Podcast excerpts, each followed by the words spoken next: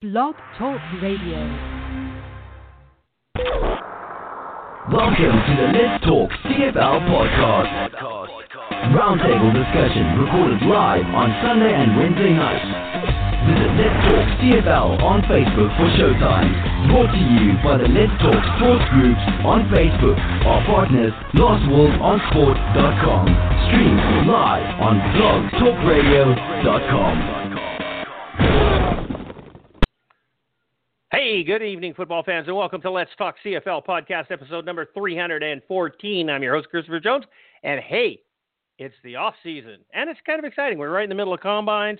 There's a whole thing in the CFL 2.0 that's coming on, and you know everybody's skeptical about that, but it seems to be showing a little bit of uh, you know, just get putting some rubber to the road and uh, all sorts of wonderful, cool things are just happening all over the place. AAF is crashing and burning. Nobody's surprised about that. We're not really going to talk about that football league because who gives a shit? Um, and so what are we going to do? Move on, carry on. So the, the boys, uh, we got Will Will McDonald and uh, Mark Weddall's on uh, on hold right now. I haven't got their mics open yet, but just before we were we sign in. I sign in about 15 minutes before the show. I can't sign in before that. It won't let me until it's 15 minutes to the show. And then so I sign in, and then I ask them for their phone numbers, and I call them, and we we sit around bullshit and talk about football and talk about this and talk about everything else. And uh, we didn't even talk about football before the show here. We were talking politics, right? And the provincial election in Alberta and the NDP and the Conservatives. And I'm not going to take one side or another on this show right now because we're not going to talk politics at all here, regardless of who it is and, and the fact that there's no winner. Nobody can win. It's, it's like the worst. It's kind of like Trump and Clinton. Who do you got to vote for? Nobody, please. Anyhow, beside the point, we're going to move on. We're not going to talk about politics. We're going to talk about football. So I'm going to open up the mics uh, for Will and Mark. Uh, Charles is on vacation in San Diego, and Chris is in some uh, medical emergency investigation or something. It wasn't him that got hurt.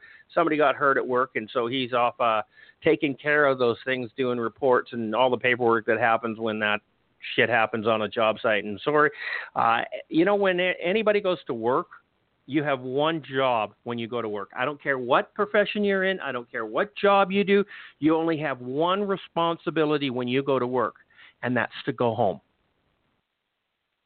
Okay? And if you do something stupid, because there's always somebody doing something stupid, because nobody gets hurt at work because, hey, because some smart guy did something. No, somebody did something really stupid. And it, even if it's equipment failure or something, somebody didn't maintain it properly, somebody didn't do something, it's always human error. And it's always just like, oh my God, why was that done? Anyhow, um, I hope the guy's okay. And I hope he gets to go home to his family. So let's. Uh, mics are open. Uh, Will, welcome to the show, buddy. Hello. Well, and I always come home from work because the worst thing I can suffer is a severe paper cut. So. Yeah, I know. I mean, or or or or I go blind from staring at my computer too much. How does that sound? But yeah. yes, there are guys out there. There are guys out there that my guys every day. Safety is a premium with our company, and it has to be. So and, and, and shit happens, right? And yes, I, I'm the absolutely. first to admit that you know shit happens, and uh, but uh, don't do something stupid that's going to cost you something big, and uh, mm-hmm. it's not a good thing. It's not a good thing. Mark, no, welcome sir. to the show, buddy. Hello there. Yeah. So how's it going? It's going well. Going well. Um, ready to really talk football, considering I can actually see some green grass outside my windows. Yeah, it's getting that time of the year, isn't it? Hey, um, last week, people, we didn't have a show last. week. This shit happened. Mark, you got called into work, didn't you? I, I think Yep. the, the show was down to the fact that it was going to be Will. And and Will was actually prepared to come onto the show for two hours and talk football all by himself, but uh, we didn't want to punish you with that, guys out there in in Radio Land. So we we just postponed the show till this week. I, I had a bad chest infection, and Charles was at at late meeting, and Chris wasn't available. Mark had to work, so it was just well and we didn't want to punish you guys. So And um, I and I and I just I debated with myself for an hour whether I should do that or not, and then I decided on the on the other side. So, but I guarantee you, I could have talked football for two hours to myself. Yeah, and we know that. And and you know what? You might have had somebody call in or something like that, and you could have talked to him, them, her. Yeah, sure. Yeah, maybe Rhonda would have Whatever. called you, and he got you and Rhonda could have had a good conversation for two hours. Yeah, but then you'd never have a show because I would have got kicked off the air. So. Um, Well, you have a don't know, mute do button. They, do they do that? You have the console up. that? You have the mute button. I don't know if they kick people off the air on podcasts. No, they don't. So Hey, no, I didn't. really? Who's that? Who's that idiot? What's his name? Um, Howard Stern. He started out podcasting, right? So yeah, no, That's you true. can't get kicked. You can't get kicked off of podcasting. Not with Howard Stern. Okay. I was thinking, you know, maybe we should get our, our, our CFL show onto Can Talks on the CFL radio on Sirius XM because we could get away Oh. with that. Wouldn't that be cool? Hmm? They're always looking for Canadian content. Anyhow, Oh, that right? um, yeah, no, I'm just joking. I, there's no way I would do that. Okay, uh, let's start right off. You want to get right into the show here? The CFLPA executives respond to three downs report on ratio changes. Oh my God, Brian Ramsay, he had issues. He had issues, and he basically said that the CFL. Justin Dunk reported that the both the CFL and the CFLPA are in favor of reducing the number of national starters from seven to five. Okay, you guys all remember this article. That was back last week or week ago. There's something happening in somebody's background. What is that? Anyhow, um, anyhow, so uh, this is what happened. Okay, so the the story came out. Justin Dunk said that the the CFL and the PA are are prepared to do this, and whoa. And Brian Ramsay, who is the CFL PA guy, a recent report suggesting that the contract language between the CFL and the CFLPA has been agreed to is completely and utterly false and simply untrue. I can confirm we have not reached an agreement on any discussion with the CFL. Our bargaining teams have been very clear and maintained maintains that negotiation to date have been consistent of process and exchange of proposals only. Okay, so when we were talking about this two weeks ago, what did I say? I said, me, me, Christopher Jones, like the podcast guy, I said, these guys, the only thing that they have talked about in the first two or three days is when they're going to meet, what day of the week they're going to meet, and what time they're going to meet, and what flowers are going to be on the table. Okay, that is the only thing. And and you know, after day one, the CFL and the CFLPA have agreed on certain issues. Well, yeah, they've agreed that they're going to meet Tuesdays at four o'clock. They haven't re- they haven't agreed to uh, seventy thousand k minimum wage. They haven't agreed to five national starters instead of seven. They haven't agreed to the salary cap going to six point eight million dollars. They haven't agreed to dick shit because they haven't even talked about that yet. None of it. All they've talked about is what size the placemats are going to be and should the knife be on the right or the left at dinner. Okay? And if they can come to the agreement on these sort of issues, then we're, we're laying the groundwork to negotiations that's going to last for the next two or three months. But I'll guarantee you they have not talked one second about money. They have not talked one second about um, player ratios. They haven't talked one second about anything that really matters to you, me, the fans. Okay? They haven't got there yet. It's it's way too early in negotiations to be doing this. So um, this whole Justin Dunk. Now, I granted, granted, um, Drew, what's his nuts? Um, he came off and he said, you know, when when have you ever known Justin Dunk to be incorrect in his breaking stories? And going back, I don't know if I can point a finger and when Justin was wrong. And my point being here is maybe he's right and maybe he's premature. Maybe the CFL doesn't really have a problem with it. Maybe the CFLPA really doesn't have a problem with it. But the two of them aren't talking together. So if Justin phoned up the CFL and said, "Hey, would you guys be in favor of uh, going from seven to five starters?" and the CFL said, "Yeah, we'd talk about that," and then he goes over to the CFLPA and says, "Hey, would you guys be interested in going to, from seven to five starters?" Um, yeah, I don't know. Yeah, it's possible. Oh, oh, that's it. I got confirmation. Here's the story. Yeah, I'm sorry. He's creating news. Don't do that, Justin. You're a good reporter. Don't do. I don't know why you're with Three Down Nation, but that's beside the point. Don't do it. Just calm down and let the negotiations go, and let them tell us what they're doing. Don't go fabricating shit. It's not worth it. We don't get excited over fabricated shit. Okay? Calm down. Let's take a breath and move on. William, open up your mic. Talk to me. What do you think about Brian Ramsay saying that there's no way that we have talked about anything like this yet? Well, I agree. They just said they just said the other day that they're about to start talking about money. And I mean, they've been talking for two weeks now. Yep. A week and a half. Remember, you said they weren't going to talk about money for a long, long time.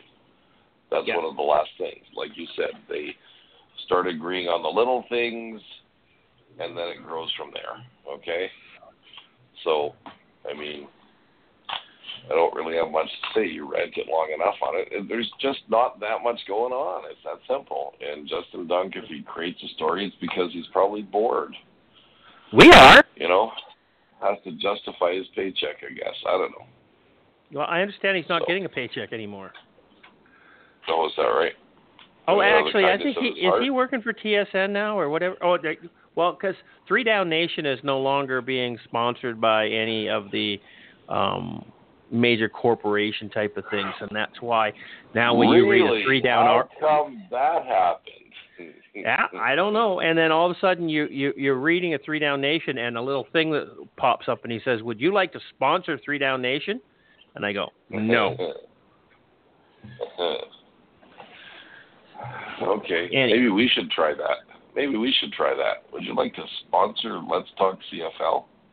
Well, that's actually kind of why um, Kelly's not with us, or in in one Right. aspect or another. He wanted to commercialize our podcast, and I said, "Fuck no," Yeah, because I I don't that. want to be responsible to anybody. If somebody I'm pays me money, too. if somebody pays us money, even if it's like fifty bucks a month, which would fifty-five dollars a month would cover my cost, my out-of-pocket cost on this podcast. That's how much it costs for me to have Blog Talk, fifty-five bucks a month. I think it's thirty-five dollars Uh-huh. US, but it's fifty-five bucks, fifty-four and change.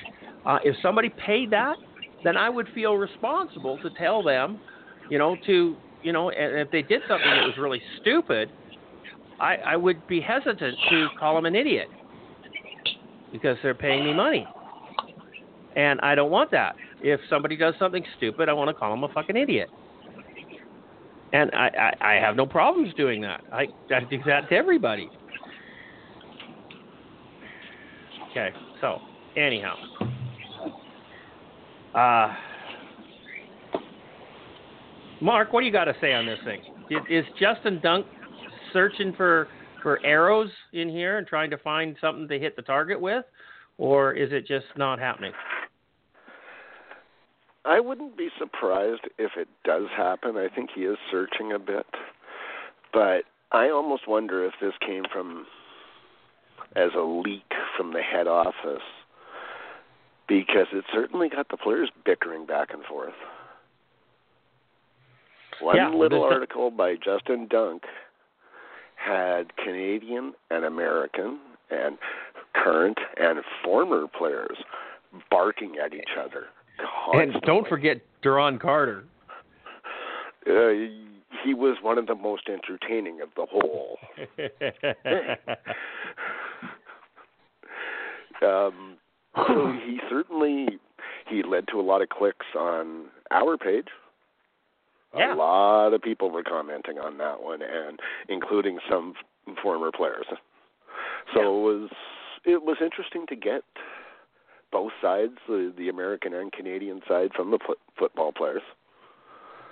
Um, myself, I'd actually like to see it happen. It wouldn't bother me if it happened. I don't think it will, but it wouldn't bother me.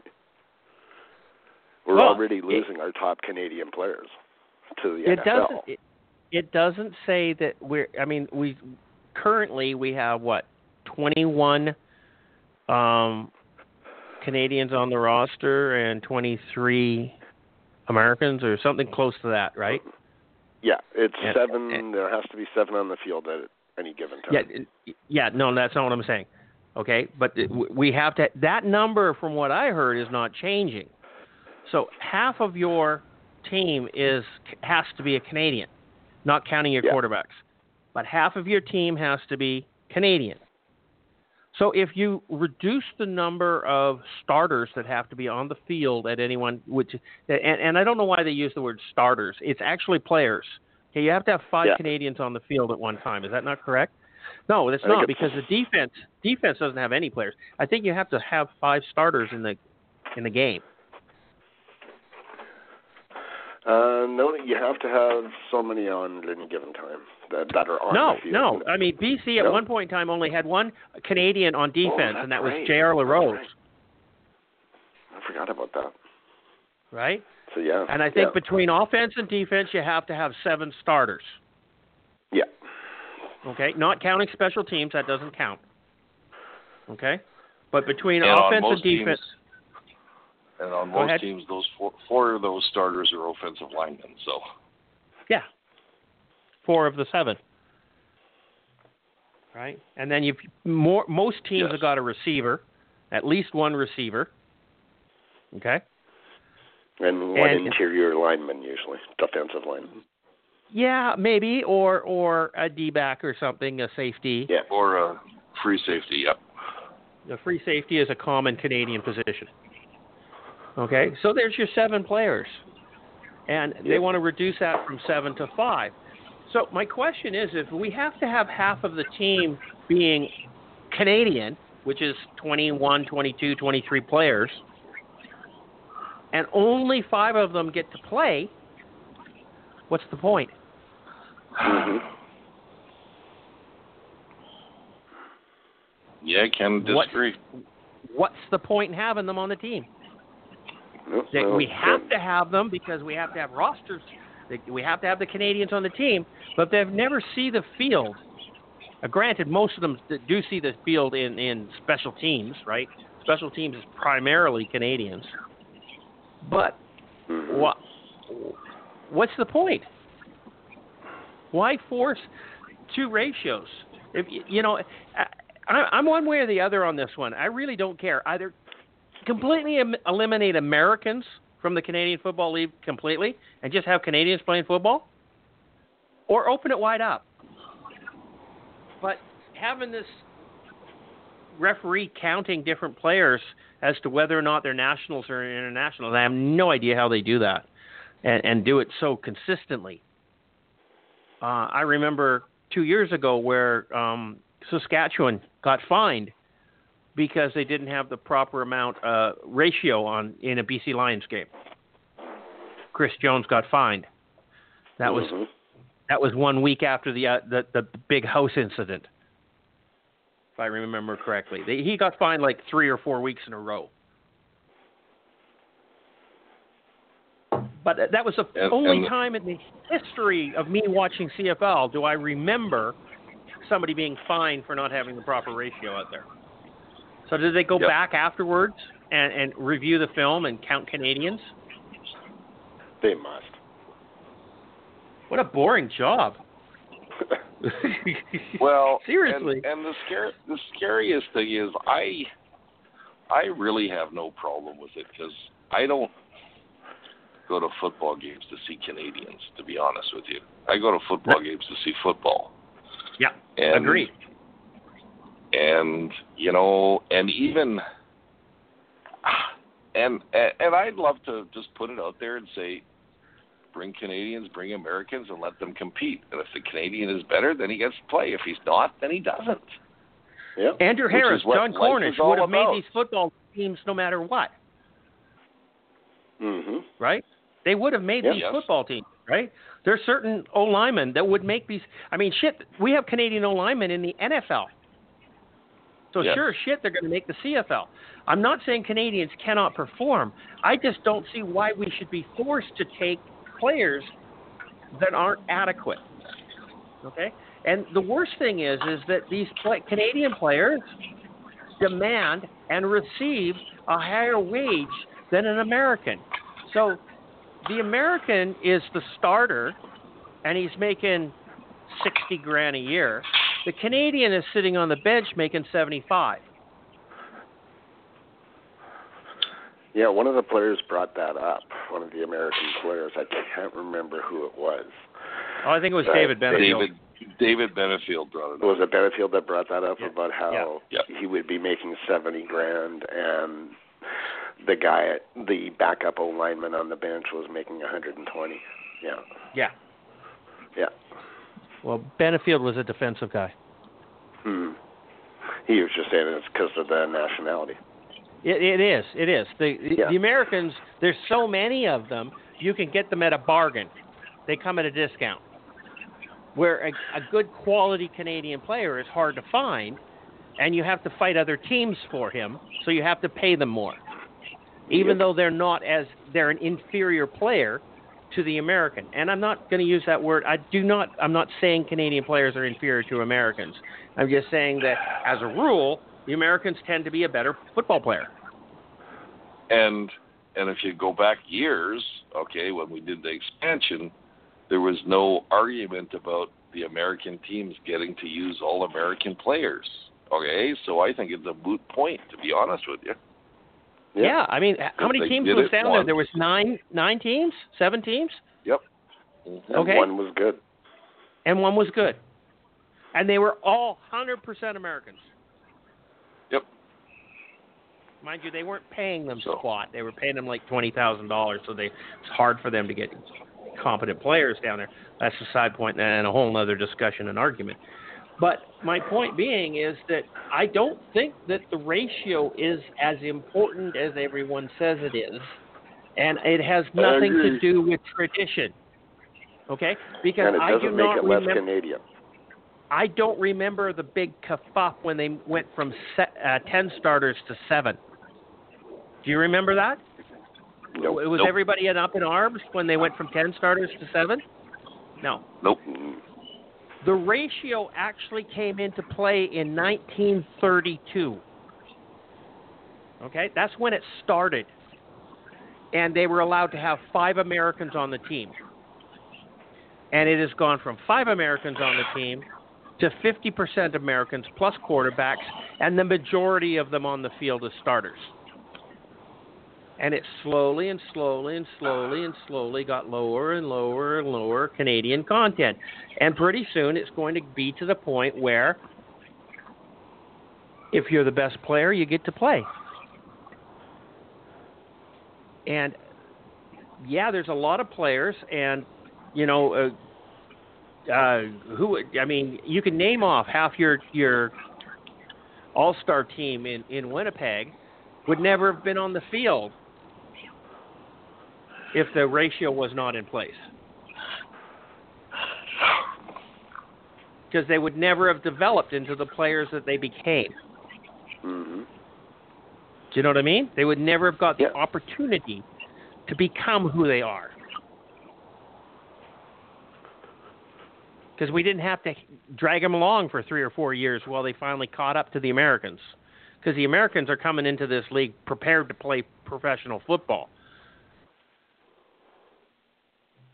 I'm I'm not sure most Canadian players coming out of the uh, U Sports are capable of going in and playing NCAA. Never mind pro. That's two different animals. Of course it is. Yeah, U Sports would have to at least start offering scholarships. Yeah. That's a big thing there too. You know, and that argument was made, and they're right. U Sports needs to help with the Canadian players as well. No teams offer scholarships.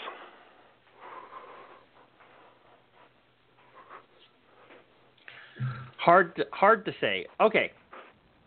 If we jump on to the next thing, um, it's kind of there. It's kind of the same thing. And let's find out what this one has to say. CFL Commissioner Randy Ambrosie wants two global roster spots. Again, only if they're capable of being on the team. They have to make the team. If they're not capable, why would I have a roster spot for them? Okay, CFL Commissioner Randy Ambrosie wants two roster spots designated for global players as part of the new collective bargaining agreement. Currently, there are 46 players on the game day roster, along with another 10 on the practice roster. Okay, there's there's other designations such as injured, suspended, and retired players. Okay, for each game, you must field 21 nationals, 21 Canadians, along with a maximum of 20 internationals typically American players, three quarterbacks, and two reserve players. Okay, of the 23 starters on offense and defense, excluding the quarterback, a minimum of seven must be national players. According to the sources, the sides are in favor of reducing the number of national starters. Ah, now they're sneaking this one in again. Okay, on the practice roster, at least two of the 10 spots must be non imports. So, how does CFL 2.0 think that they're going to get two players from Mexico, Italy, Austria, Germany, France, Finland, Sweden, Denmark, or Norway to come into this because that we've all now got participation agreements with each other. And Ambrosie wants two spots on there. Now, is he going to reduce the international players or the non the national players and the international players well, we've already got that in place. So these Mexicans need to compete with the Americans for the field position. Or are they going to reduce the national players from 21 to 20 and the na- international players, well, in raising that up from 20 to 22? How do you do this? Tell me. Um, I could maybe be in favor of something like that if it was practice roster spots. And they expanded the practice roster as well.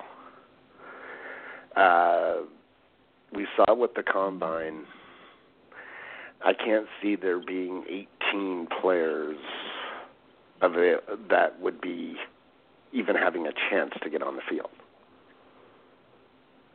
So I don't know how they're going to get two guys, how they can mandate having two European players is just the easiest way to say it for when there isn't that many qualified players. I just don't see how it works. If it's a practice roster spot and you're not taking a job away, and I don't care if it's a Canadian or American, but you're not taking a job away from a qualified player, I can somewhat be behind it, but if they're going to take away qualified players for this, it's not going to work because they didn't even invite 18 guys to the combine. So where are they going to find 18? It just doesn't make sense. There's no way they could find 18 players. So I just don't see how it would work. The only thing I can see is practice roster. That's it. So what do you, what do you think there, Will? I I think they should scrap the whole idea, and I think they should have a instead of a practice roster, I think they should have a development roster, and maybe on the development roster you put a certain amount of global players. By the way, what is the definition of a global player? That's the first thing I want to know. Well, that's I, exactly I right because there's players that are born I in Jamaica consider, or something. Well, I consider Americans global players, to be honest with you.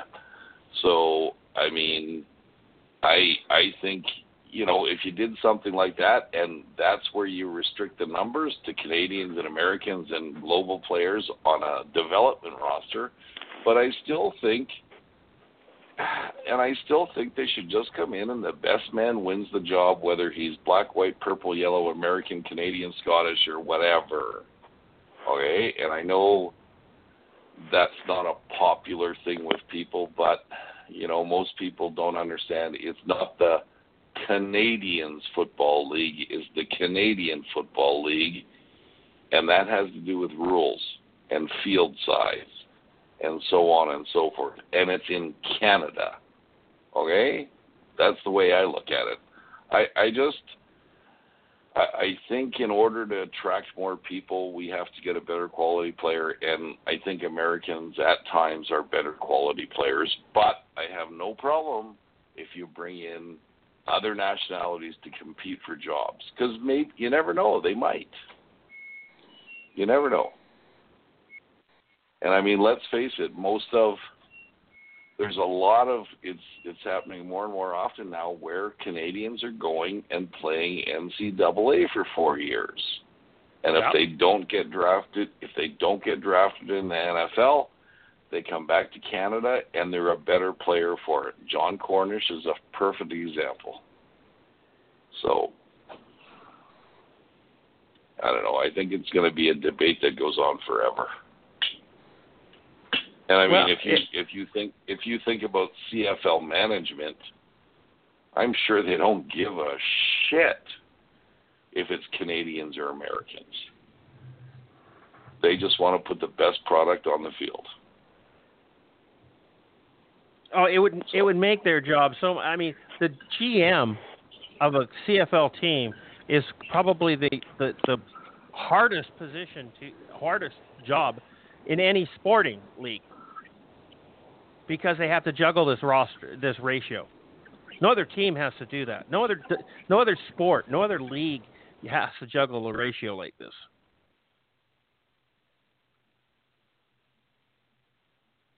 It's weird. It's absolutely weird. Mark, what's your thoughts, buddy? I went on the ratio already.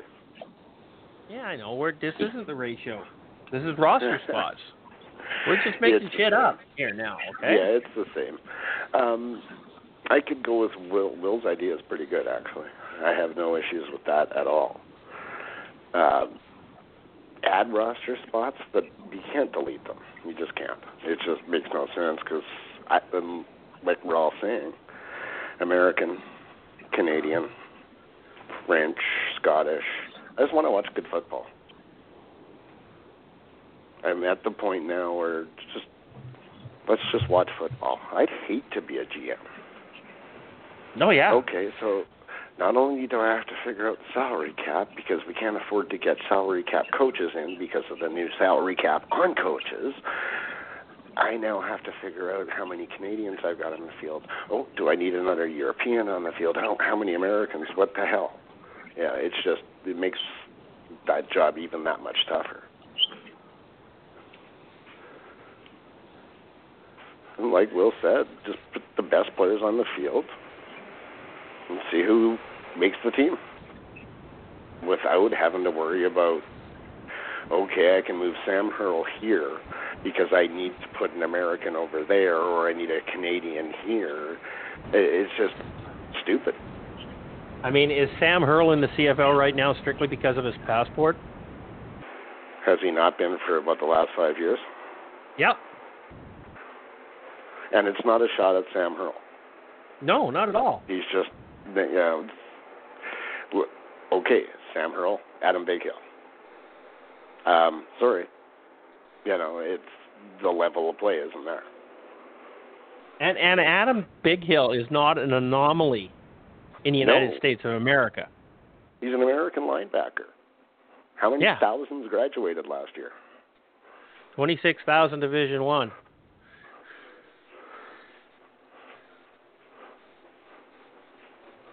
It's ridiculous. I mean, there's a plethora of high quality American football players out there that will work for Dick Squat because they want to play Proven football. every year.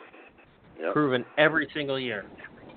Hey, and the nice thing about Canadian players is if they don't make a professional team, because they didn't get a scholarship, they still usually have a university education to fall Yep. back on, which is more than we can tell Americans. Okay, so Yeah. Okay, so I think we've uh, shot this one to hell already.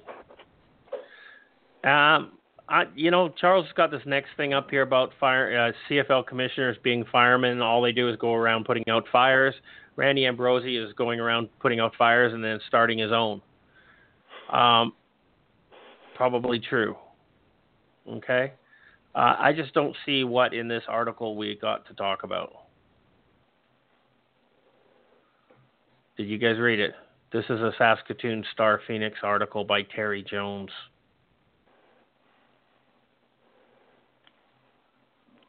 I tried to read it, but it wouldn't come up. Yeah, I'm Yeah. good with skipping that one. There's really nothing into it, and, and we've talked so much about what Randy Ambrosie's doing, so we're just going to jump over that and jump over to Rod Pedersen. Rod Pedersen, I love out of the tunnel. CFL's top 25 remaining free agents. Ooh. Number one, Chris Ackie.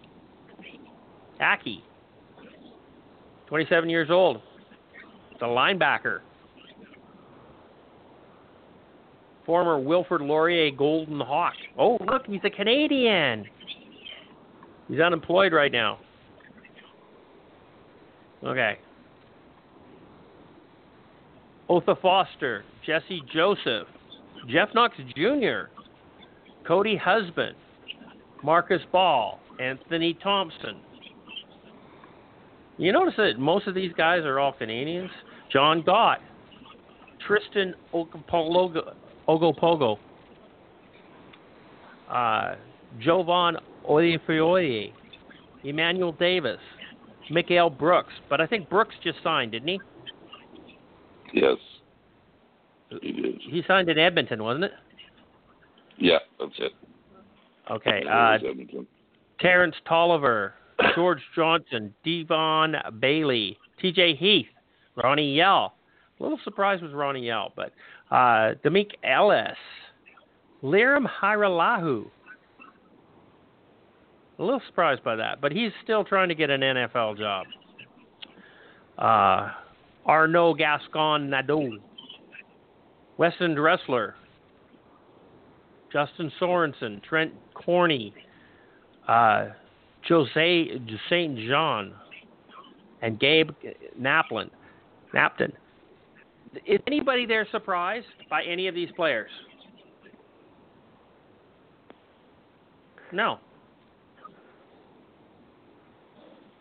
No. Well, I, I I tend to wonder if these guys are holding out till the till the PA is signed. But if they are, it would be kind of silly of them.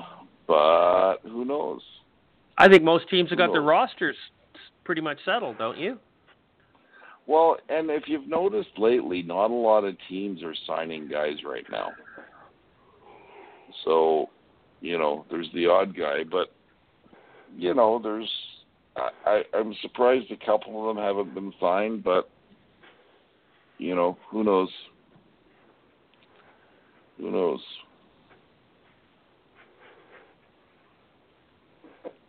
I'm kind of surprised Ackie hasn't been signed. And with, with, as we were just saying, with his passport being a linebacker, it's an important position. You know, if you can fill it with a, and he is a good player.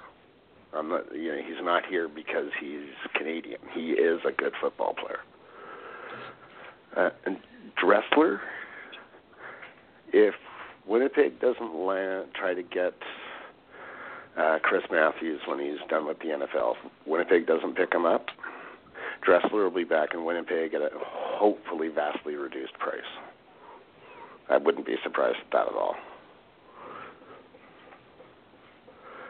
Otherwise, I think he's either Saskatchewan or retired. Yeah. He's a midget. He's Okay, a great so I'm not but actu- he just can't stay healthy. Yeah. Okay, so let's go over to Rod Pedersen's article here because I really don't like his article here, but let's go over to um, his newest one because he, he's got some pretty cool stuff. Touchdown Atlantic to be announced on Friday. Hey, is this going on? If we got this some further on, Eskimo Harris, uh, No. Reed, I just posted it today, so Okay. Um, yeah, so, okay, we're going to find out some big names. Something's going to happen. News conference coming tomorrow between the Schooner Sports and Entertainment and the Canadian Football Leagues are inviting media to attend a press conference. Uh, I don't know. Did you see the stupid article from the federal government that actually says they're not ruling out federal money for a stadium? Mhm. Isn't that discrimination to all the other cities that had to pay for their own stadium? It should be because they can't use the excuse that uh, it's good for the entire country, like they did for the Olympics and stuff like that. Yeah, yeah. I mean, there are three stadiums that got money from the federal government. BMO, because they had that um, rugby t- rugby tournament, right? International rugby tournament, and they also had the uh, U20 um, World Cup soccer. So that's why BMO BMO was built. Tim Horton Stadium was built for the Pan Am Games, and BC Place was renovated for the 2010 Olympics. Those are the only stadiums that received federal money because they had international sporting events planned and scheduled to come into that city. Wow. Okay. So nothing else is gonna. Why? There's no way that they should have uh, money coming in there. It just doesn't make sense.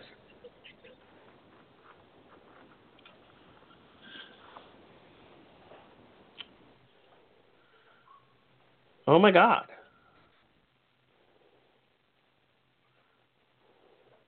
Okay. I'm just uh, kind of looking through Rod Pedersen's page, and there's really not much of anything here for us to deal with. So let's move on. Um, what's the next one? Do you guys want to talk about anything there? No. There's an article by Last Down, uh, LastWordOnSports.com, and uh, the article is that uh, Trevor Harris is an excellent replacement for Mike Reilly. Um, okay. I I understand that, but I don't know if I would use the word excellent. Would you? Edmonton I lost say- three eight. Go ahead, Will. I would say best. I would say best with Trevor Harris. They happened to best case scenario. Okay, never replace best. Mike Reilly. Yeah, you'll No. never replace Mike Reilly. But with Trevor Harris, they are in a better position than a lot of teams. Yes, agreed. okay? Because he is a two or three year starter, and at times he hasn't impressed me, but at times he has impressed me. And let's they've been in the well, not with him, but they have. But Ottawa's been in the Grey Cup. You know, uh, in the last Three out four, of four years, years. or three in the Three out of three out of the four three of the years, last four. and uh, two of those years, Trevor Harris was the quarterback. Yep. So um, that says something right there. And he just needs a little more time. But I mean, I I, I still think uh, Brock Sunderland was a genius for signing the guy because we all thought he was going to sign back in Ottawa, and he did not do that. So you can say what you want, but he is a competent quarterback. So I do. So, You know, if yeah, you I- do go back and look at the uh, my uh, Christopher's quarterback predictions prior to free agency, I actually called that. Eh. okay, I I I know just want, it's part of I your. just want you to know that. I, I know it. I know it's part of your MOP to to you know boast, but that's okay, man. I, I, I- you, it's you know I just- what? If you if you throw enough things out there, you're gonna get at least one right. Anyways, and I also okay. called Jonathan Jennings going to Ottawa too. Yeah, yeah. to know that. You you are okay. Let's just put it right out there on the line. Christopher. Jones is a god is a god Foot- amongst men. Okay, and he. I guarantee you, I guarantee you, as far as podcast host goes, he gets more hate mail than anybody in North America. Just, Well, I'm pretty much sure about there, that. Yeah, okay? yeah, uh, yeah. I'm I- I pretty know much sure about that too, and Yeah. and that's okay if that's what you need. I mean, I I was I I was raised to, to be a nice guy, and you guys all know how nice I really am. So, and I just don't get hate mail because everybody loves me. No, I get your hate mail. I get the mail that says, "What the fuck is Will talking about? Why is he even on the podcast?" I get that mail all the time, and I just say, "Because he's my friend. He's ugly and his mother dresses him funny, but he's my friend." And he's like a retarded half sister or something like that. Okay. Oops, did I say retarded? I apologize. Yes. Something You challenged. can't say that word. You can't say that word. No, that's Okay. a bad word now. Yeah. Okay, okay, okay, okay. Let's move on. Talk some football. This is bullshit. Okay, so yeah, Edmonton signs. This is it. This is a big thing. Like Brock Sunderland, he did. It was a bit of a coup. Okay, he did. He signed not only Trevor Harris, but he also signed uh, Greg Ellingson, didn't he? And a couple other guys. And then that linebacker trio that just did look like a, a, a wall in, in midway point of the defense there for Edmonton. That's looking pretty awesome. He he. It's hard not to say Edmonton won free agency. On paper, they definitely did. They improved the whole team, Yeah, yeah. except for D-backs, but and then there's still guys out there. So no, It's not they over. improved the no, they improved the entire team. If you think Yeah. about it, if you think about it, they they they got a starting quarterback, they got a starting wide receiver, they got three starting linebackers. They also re-signed Kwaku Boateng or whatever the crap his name is, and I think he'd be a CFL star. By the way, he's Canadian, um, and so they improved overall, for sure. I am I am concerned that Labor Day this year is not going to be a cakewalk like it has been in the last couple of years. So we'll see what happens. Yeah, but every But year we say that the West is going to be an uh, an absolute dogfight, right? We said that last Yes, year. We said it the that's year before. We said it the and and for the most part it is. But there's always one or two teams that looks absolutely pathetic. Okay, last Yep. year it it was BC and Edmonton. They just didn't look strong. Okay, year before it was BC.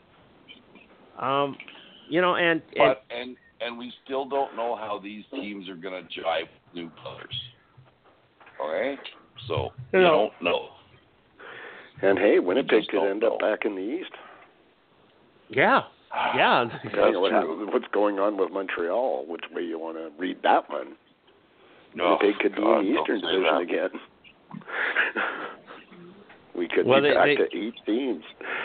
They they said the bailiffs were in uh, Montreal Alouettes uh, facility today uh, doing Stadium, inventory. Or sorry, Yeah. Montreal Alouettes doing The inventory. The Owls are, yeah, the Owls are declining it, of course, but I'm not sure Well, which way to go on it.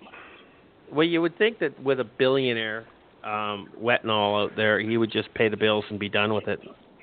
Yeah. Toss the key, keys on the table and walk away. But uh, maybe the old man's really not doing that well. Because the CFL is his passion. It's not his son Andrew, that's for sure. No, Man's dumber than a him. stick.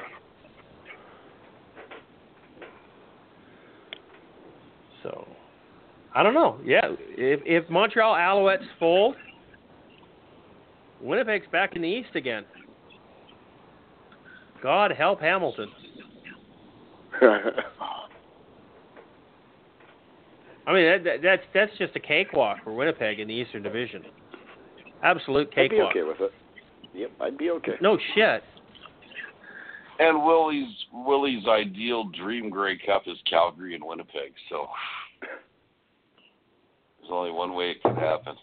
Well, there's Well, we've had- a couple of ways it can happen, but Yeah, one of the teams could cross over. yes, but that hasn't ever happened. So as far as going to the Grey Cup goes, No. That's because we need to reevaluate our crossover procedures. And I think that's another big discussion that maybe we'll get to later on today. Who knows? Maybe. Maybe. Maybe. Okay. Edmonton Sun. The Edmonton Sun. What are they talking about now? I, I love this report. I think this one is just the absolute best report. Kavis Reed. Read between the lines. Could Kavis be coming back to the Edmonton Eskimos? No doubt in my mind, he should be there. I think this is a wonderful idea. I mean, he's he's looking. Hang on, hang on. Don't get me wrong. I like Kavis Reed. Okay, I think he's a clusterfuck as a general manager in Montreal, but that's not his position. That's not where he would excel at. Uh, I don't think he's a coach either. I think he's he's really good at shaking hands and organizing this, and he should be the CEO of the Edmonton Eskimos. He lives in Edmonton. His wife and kids live in Edmonton. He owns a house in Edmonton. He never left this town. He played football there. He coached there. He's never left Edmonton. He is a true Edmonton Edmontonian. Is that a word? Um, yep. Yeah, I, I just I don't understand why anybody would have a problem with this. I think Kavis Reed would be a good. Hey, Glenn Rhodes for how many years? Okay. Mm-hmm. I mean, shit, anything's an improvement over Len Rhodes. And and and and Kavis Reed's love of the Edmonton Eskimos, that alone qualifies him for this position. And the fact that he actually understands the sport. Come on, Will. You hate Edmonton. What do you think of this idea? I'm thinking I'm thinking Kavis Reed or Rhonda Hopi would be ideal for those teams. Okay, so um, um, couldn't go wrong either way. Well, no, I mean Kavis Reed, he, he is a he is a true blue Edmontonian. I know that for a fact because he still talks to a lot of people at Edmonton that I know that he knows. Um, and hey, what's stranger things have happened. And number one, I'm thinking it does not matter whether Montreal folds or Kavis Reed gets fired. I guaranteed one of those two things are going to happen this year.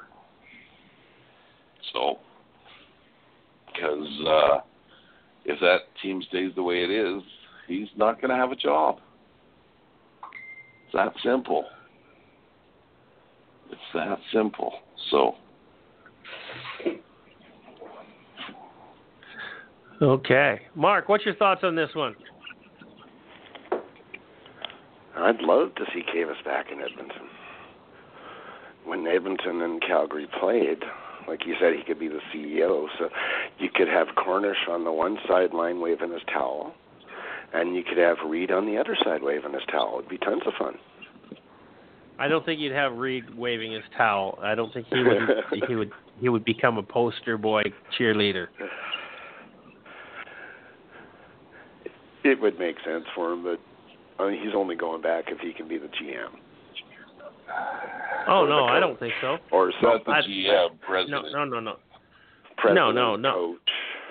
This would be a much better position. The CEO is is a much better better option for him.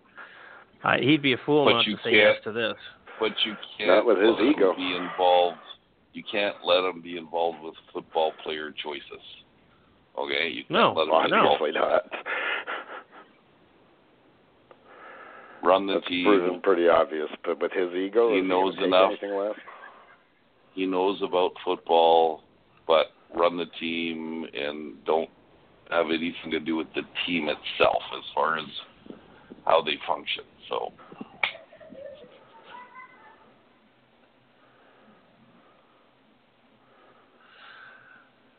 Okay.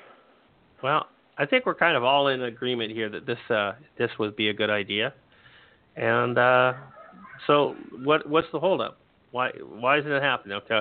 Guys, Edmonton Eskimos, okay, uh, the three guys on the panel at Let's Talk CFL podcast have said that you should hire Kavis Reed. So get out and do it, bro. Okay? Get at it. Pitter patter. Time's wasting. Why don't people listen to us? Okay, Kevin Glenn, veteran quarterback Kevin Glenn is content to play the waiting game.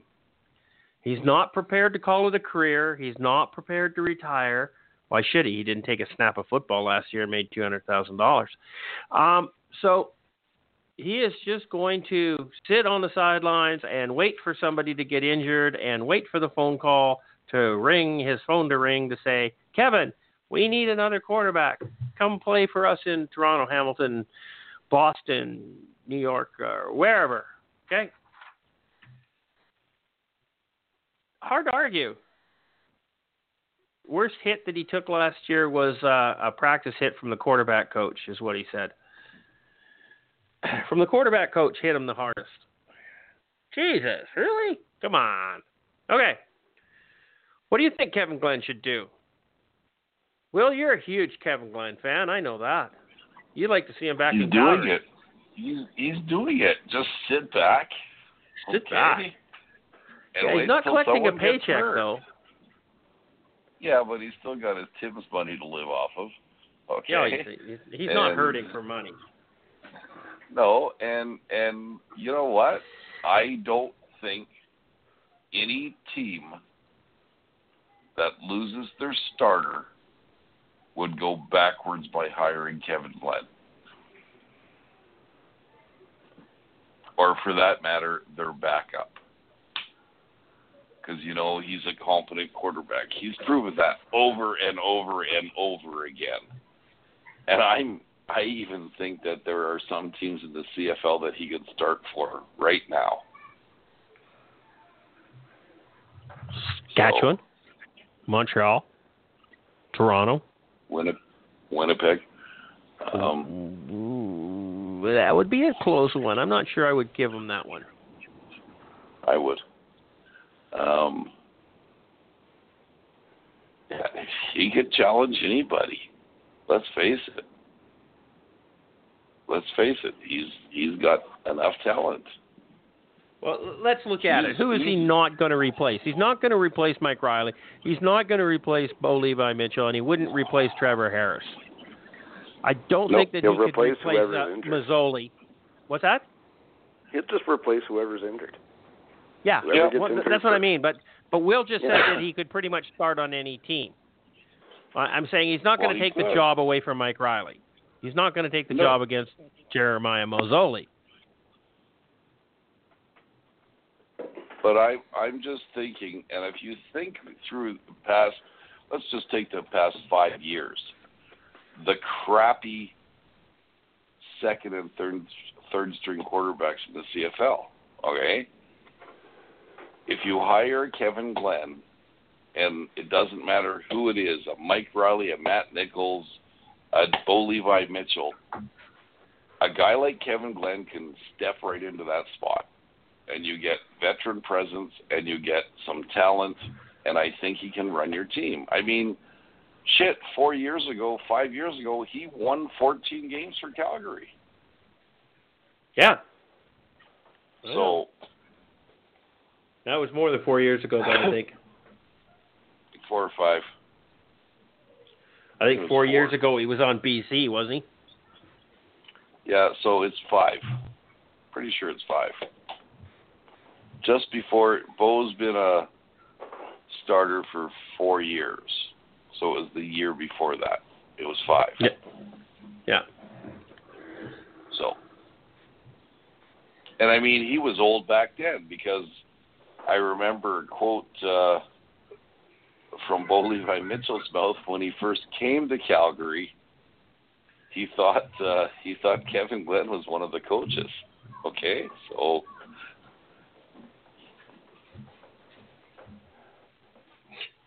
I have no response to that. You know, and you don't want me to. you think about it, he's healthier than he's ever been. Yeah. So he easily could play for anybody in the league right now. Easily. Is he going to win you a Grey Cup? Highly unlikely. But he could tread water for you until your starter comes back. So well, there's eight teams that aren't going to win the Grey Cup. but yeah, whoever, whichever starter gets injured first, more than likely Kevin Glenn's the first phone call. He doesn't need money, so he can work out and wait for a phone call.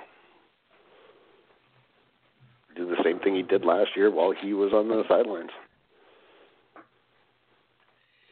Yeah, but last year he was with Edmonton, right? He was there from the beginning of the season. Yeah. I mean, this is new territory for him where he hasn't actually been a part of a team coming into training camp. Well, he had to see it coming. Well, yeah. I don't think he's surprised by it. And the article just basically says he's content. Yep. So why not? You think about it. Could Ottawa use Kevin Glenn right now? Absolutely. I'm surprised he's I not there. Ottawa and Montreal, either team desperately could use him. Desperately. Toronto? No, Montreal's got. Yeah. Montreal's got Pipkin, and Yeah. that's all they've really got right now. Toronto's got McLeod, Bethel Thompson, and uh, James Franklin. Neither one of them, you know, got me excited last year. Uh, Ottawa's got their number one right now. It looks like Jonathan Jennings.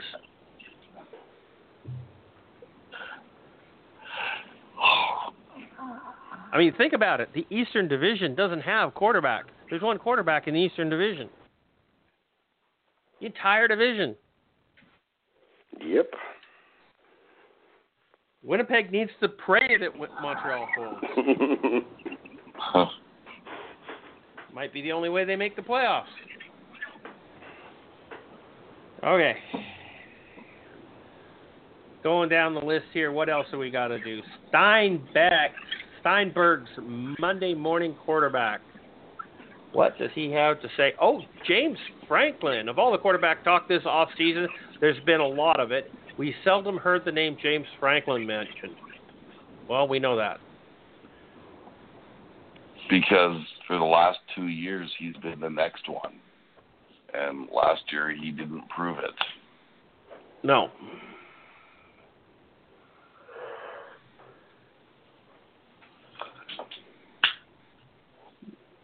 I. What's going to happen with Ricky Ray? I mean, seriously, Needs he's, to retire. he's waiting for um, the doctors to clear him to play football, and then he's going to play for Toronto again.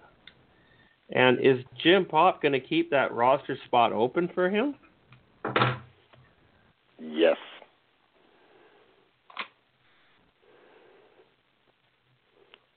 I don't. If he was going to move on, he would have moved on already.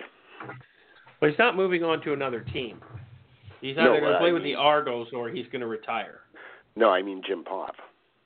Oh, Jim yeah. Popp would have said we've moved on. And nope. If he's healthy enough to play, he's playing.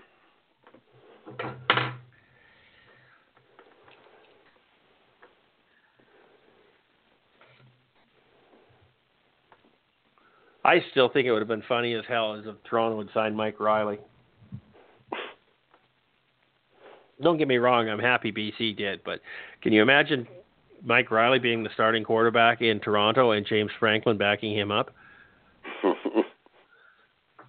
mean, the irony there would be amazing, wouldn't it not?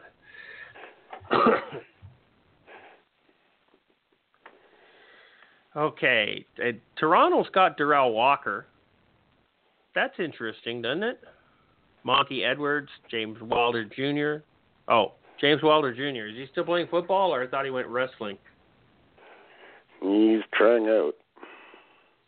Is it, is it wrestling that he's doing, or is it uh, Yeah. um, UFC? Yeah, it's WWE. No, WWE. Oh, so it's like the the fantasy stuff, Yeah. the pretend sport. Well, if you call getting thrown through tables, pretend to. Hmm. Wow. Okay. So, anything interesting in Steinberg's uh, article here? He's just he's basically saying that Calgary's going to suck this year. I think that's kind of funny. I'm not seeing it, but I'm done with him already. What do you think, Will? How's your Calgary Stampeders going to do? They're going to suck. You think? But but but you signed a seven seven hundred thousand dollar a year for about for about for about the first six or seven games, and then they'll get on the same page and look out. So Hmm. we'll see. We'll Interesting. Interesting. Interesting. Yeah. So Yeah. you're not expecting them to run the gauntlet and, and be 18 and 0 like you did last year. Well, no, I say that at the beginning of every year. But Are you gonna this say that this year? I, but yeah, but this year I actually believe it's not going to happen. Oh, you mean you actually believe it's going to happen last year? And the year before, and the year before that. Wow. Really? I, I'm all I'm all in on these Calgary Stampeders, man. Okay, sorry. I'm just all in on them. So, yeah, no, I I I think I think it will be, and I'm looking. I'm actually looking forward to it because I think it'll be more competitive. Because I get bored when the games are not competitive. So you know, it does nothing for me when they beat Hamilton 64 nothing. It does nothing for me. Okay? I Really? like I like a field I like a field goal in the last 5 seconds of the game. So Absolutely. We'll see. They've lost they've lost 10 starters on their defense. How do you replace 10 starters on your defense? How many players are there on defense? 12, isn't it? Yes. Well, they got two. Two Look at the positive side of Well, things. and, and the There's two two of them guys. coming back.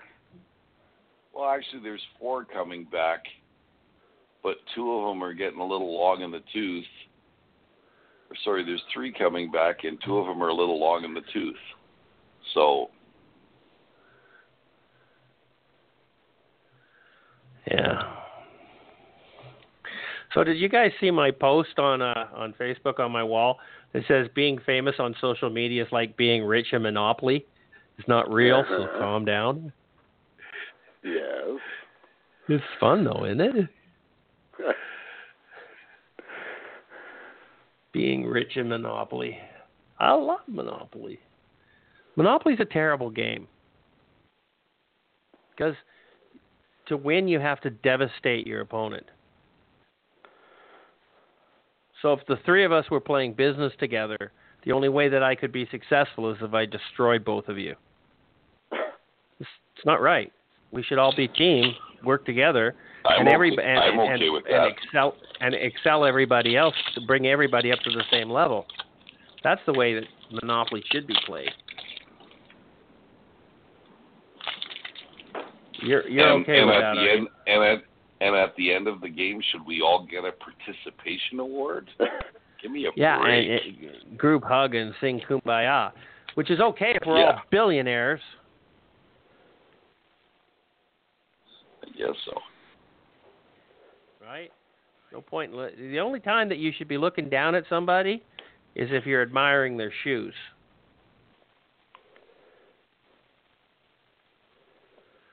Okay, I'm done with that. Now, where am I going? Is there one more article here? Steinberg's M- Monday Morning Quarterback. That was a terrible article. I, there was nothing in it worth substance. Okay, what's this? The 106th Grey Cup presented by Shaw named Canadian Sports Event of the Year. Really? No shit. It was pretty impressive, let me tell you. You think? Especially especially for Edmonton. It was very impressive. I was completely impressed. Well, okay, it, it is a sporting, a single sporting event of the season, only because there is no other single sporting event. Right? I mean, the Stanley Cup playoffs are the best of seven. You can't pick one single game out of that and say that it was a sporting event of the year. I mean, there's no the the week prior to that is not a big deal. It's not you know, there's not event after event after event at the Stanley Cup playoffs. It's it's the only sport that does this. And yes, it's the number one sporting event in Canada. Always has been. Well, no, does, doesn't doesn't doesn't doesn't curling do that too? Do what? It's curling. A, a single event.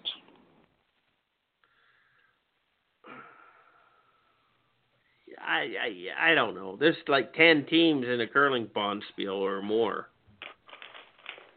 So you you talking about like the Scott Papers Tournament of Hearts or whatever it's called? Sure. I don't know. I don't follow the sport, but I don't know. Do they do all of that? Do they have each team, each provinces have their own little uh, drinking facility and, and shows that go on and everything else? They have one main that, thing. They have one main thing. So it, it, it yeah. it it's unique to the Grey Cup. You know, and and the two or three days prior to the Grey Cup is a festival, and it's it's not a small thing. There's way more people that go to the events than go to the game.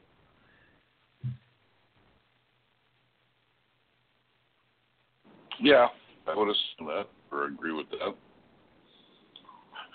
But it was pretty spectacular. The whole event in general, not only the game, but the the two or three days prior to it, it was pretty spectacular.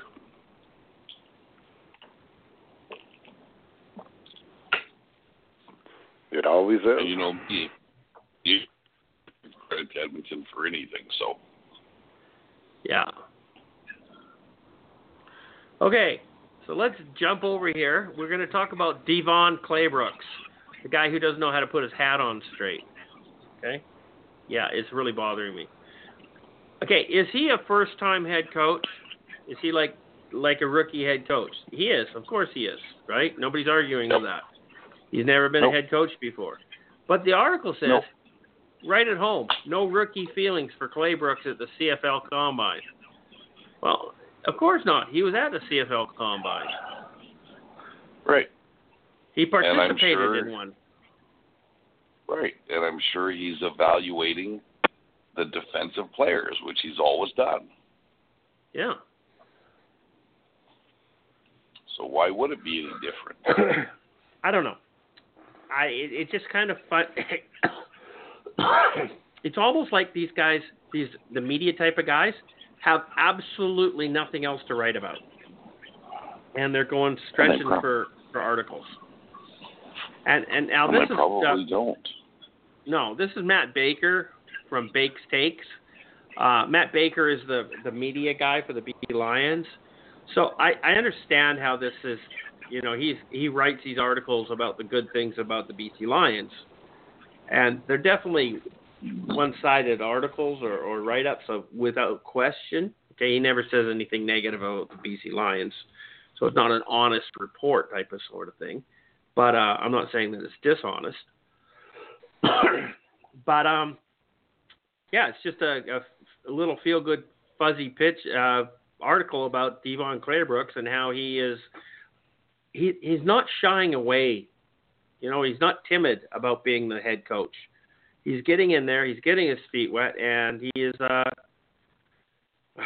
I don't know, taking names. What else can you do? Maybe you should put your hat on straight. Just But I was, that but. I was gonna say what I was gonna say when you go from an assistant manager to a manager, should you not step your game up? And that's Assistant exactly what coach. he's doing. assistant yeah, coach to that's coach. exactly Yeah. that's Yeah. exactly what he's doing. So I'm not I would surprised. I would expect him to step up his game, and that's what he's doing. Absolutely. And we'll see. I'm I'm curious to know if he will wear his hat like that on the sidelines this year. So, Well, the, the Lions have been marketing new hats, right? oh, have they? Yeah, they've been they've been they've been really taking this and trying to to to make it part of the new culture in BC. And I'm just Uh-huh. going, stop it! Don't be doing this shit. You know? And there's, and I'm sorry, there's going to be a lot of people in BC who will buy those hats. Of course. and I'm going to look into the, I'm going to look into the crowd this year. They're all going to be wearing their hats crooked, and I'm going to say to myself, "Yep, those people are from BC." Just know to the fact that I won't be there wearing a, D, uh, a BC I- Lions I- hat. I- I, I, I know that. I know that you wouldn't do something like that. Okay. First off, I don't wear I hats. know you wouldn't do something like that. Well, neither do I, but when I do on occasion, I wouldn't wear it sideways like that. No. And you know they're making a big joke about it. It's like you put it, put the hat on your head and then you got to turn it like an eighth of a turn just to lock it, so it doesn't come off. I mean, Right. no, no, this isn't a pickle jar.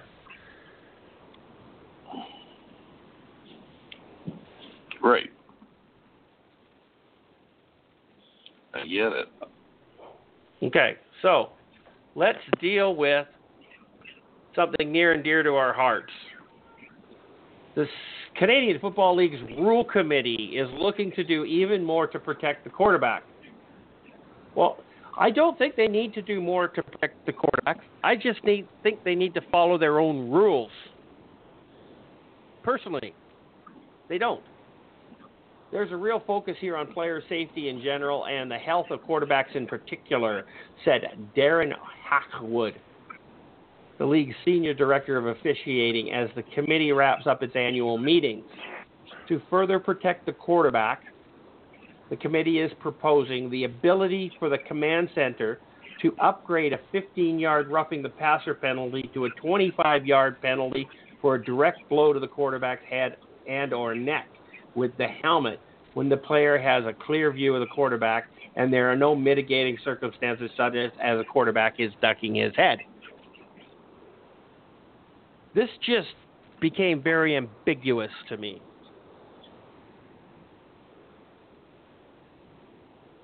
Did it not to you? Did, did it, like, okay, well, this is what we're going to do, and but we have to tick all of these boxes to make sure that it qualifies. Yep. And when have you ever seen a 25 yard penalty for a direct hit to the quarterback? Never. Me neither.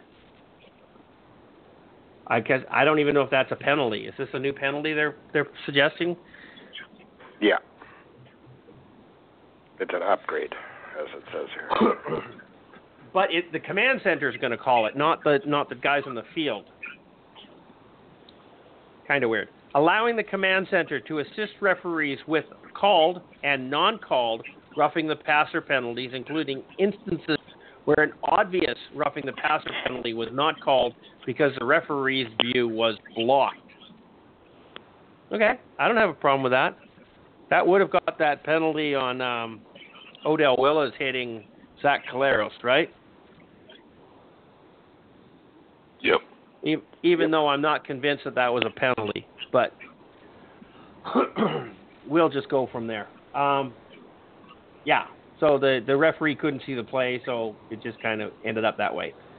Um, whistling a play dead anytime a quarterback carrying the ball gives himself up by sliding with any part of his body. Currently, a quarterback can only give himself up by sliding feet first. So if a quarterback dives forward, you can't hit him. If he slides forward with his arm extended, you can't hit him. I'm not sure I have a problem with this. Because I think the feet first slides are stupid and ridiculous. that most most football players, Travis Lulay and Mike Reilly, particular that I've seen in the past, will never feet first slide. They always slide head first, trying to get that extra yard. And I think they should be protected at that point in time. I don't have an issue with that. Every time Buck Pierce got a concussion, it was from sliding. Every No, it wasn't. single time. Yeah. No, no, no. he said- I've got, I got some uh, videos uh, of him taking shots to the head while he's Oh, I've got. trying to throw the ball. He, sa- he has said that when he's gotten concussions, it was from sliding feet first, which is why he would not do it. But he's still hit. That was before we protected our quarterbacks the way that we do now. I, I, I don't have a problem with this. I think it's a good rule. I don't, I don't see a problem with any of these rules. Okay. Um, let's move on a little bit here. Will, what do you think? Should we protect the quarterbacks in this way? Is this going to be detrimental to the play of the game? Um, are, are the players going to have to now be hesitant to hit the quarterback? We're gonna we're gonna lo- lose the, the concept of blowing up a quarterback by a lineman. They're going to Well, have to I learn how to tackle. Go ahead, Will. I hope I hope they don't do what they've done in the NFL protecting the quarterback because it was a joke this year. Okay, because you can't even touch the quarterback if you sack the quarterback in the backfield and you fall on top of him, they call a penalty. Which is just ridiculous. But I, I think they should definitely try and reduce the shots to the head and be more, be more uh, cognizant of what's going on because we saw we saw Mike Reilly get hammered a couple of times last year. Yeah. And uh, you know, and they were direct headshots. Okay, and and no I and no calls. That's correct. As opposed to, you know, the Collaros call, which, yeah, go ahead, send Christopher all the email you want to. I don't think it was a headshot, so that's just me, though. Well, Zach Collaros in that hit, and I'm just going to touch base with that because we do have some time here. Um, he did something you're never supposed to do. Okay, and that was jump. He left his feet. Okay, quarterbacks aren't supposed to do that. He jumped up in the air. Odell Willis, in midair, takes a shot, and he's he's he's got his his target, and he's flying through the air at this target, which is the chest of Zach Collaros. Now, in a split second that this has all happened, gravity took over. Zach Collaros got pulled back down to the ground, and where his chest was was now his head. And Odell Willis, who was already airborne, and you know either timed it wrong or took a wrong wrong angle, ended up drilling Collaros underneath the chin with his helmet. Okay, not arguing. That's a penalty in in that aspect of things. But I don't think it was intentional as what everybody thinks it was because I think Odell was trying to tackle him in his midsection, and Zach Collaros just fell back down to the ground, and the whole perspective changed. Now I watched that thing probably 50 times, and that I came to that conclusion on my own, and uh, it, it, it you just watch it over and over again, and you'll see it. It's exactly what happened. Odell Willis was taking a shot at him. No doubt he was going to drill him, but he wasn't trying to drill him in the head. Is it a penalty? Yeah, it's a penalty. He hit him in the head. No doubt about that. Intent injury? No. Stop whining, Rider fans. Last year, anyhow. Get over it.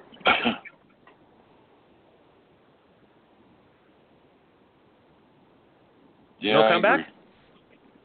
You No. agree with that? I agree. Okay. Absolutely. So I, you know, I don't have a problem with him getting a 15-yard roughing the passer penalty. I don't think he should have been fined for it. I certainly don't think he should have been suspended for it, which he wasn't. And I also think that uh, it should have been a 25-yard penalty under these new rules. Right. Okay. Now here's one. Here's one good big discussion. Mark, do you have anything to say about that?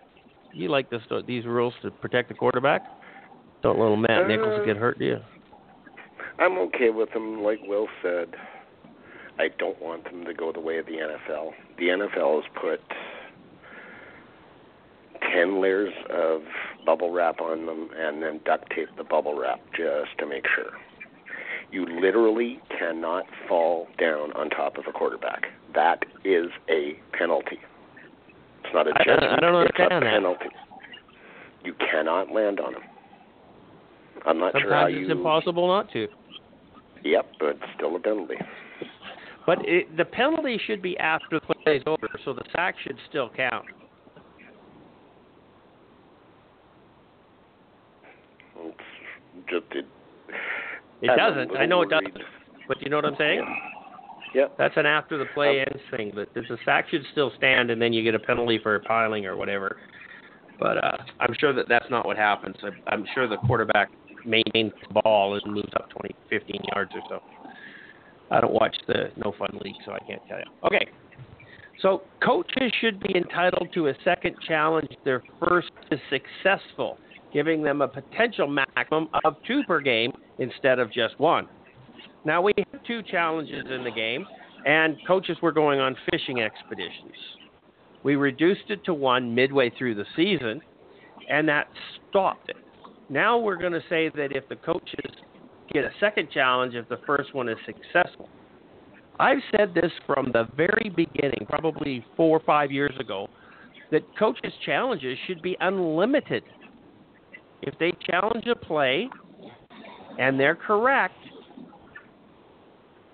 why can't they challenge another one? And another one? And another one? Isn't the goal to get the play correct? Now, what happens if we challenge two plays that were obviously incorrect by the officials? And then at the end of the game, there's this massive penalty or massive play the officials got wrong.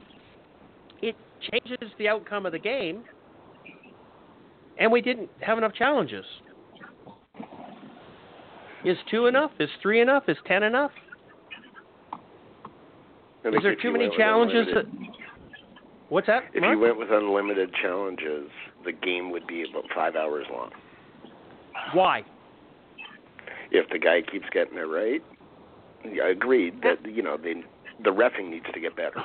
If the, The guy, reffing needs if to the get better. coach, If the coach keeps getting challenges right, that's five minutes. You know, they always say it's they're they look at it for two minutes. We all know it's closer to five, if not longer. So all of a sudden, you could be adding an hour of dead time to a game. But That's why But- they got rid of the challenges in the first place. But no, they got rid of the challenges because they were terrible challenges. They were on a fishing Well- expedition for a penalty that happened somewhere else on the field, and they were right. The coaches were right because in a review it was a penalty, but it what should it have been called? No, it shouldn't have been called. And and the on-field officials called it correctly, but by the letter of the rule, it was a penalty. Um, but what I'm trying to say is, is isn't the job? It shouldn't the officials just get the call right? I mean, I'd love to have the coaches have unlimited challenges and never have to challenge. Why do you say that it's going to make the game into five hours? Do you think the officials make fuck up that many times? Have you watched a football game or any sport? They all do. I'm not Yeah, saying Mark, it's a CFL I- yeah. problem. It's across sports. It's human nature. You're going to make mistakes. The speed of the game at field level is far different than it is watching it on TV, where we, we all of a sudden get 40 replays to look at in the next 30 seconds. If if I remember the stat correctly from 2017, of the coach, all of the coaches' challenges, 55 of them were over uh, were denied. 55 percent. Okay, so that's greater than half of them. The coaches were incorrect in their challenge. Okay, it's over. You move on. How can you how can you say that that's a problem? Not I- saying I- it's a problem from that side of it. It's the time. People already complain about the length of football games. Well, they're under three hours. TSN makes sure that they are. Um, my my question here is why don't we just have a delay of the game penalty if the coaches get the challenge wrong? Why don't you have a 10, 10 yard delay of the game penalty? You want to challenge it? You better be right. Otherwise, you're moving ball, the ball backwards. The other team gets a first down, or you're going backwards, Boro. I, I, to me, that makes way more sense. And, and Oh, let yeah. the coach challenge whatever they want, but there's got to be consequences to it. There's, it's not just oh, I lost the challenge. Okay, let's move on. No, you get a 15 or 10 yard delay of the game. Because that's exactly what they did. They delayed the game for a challenge.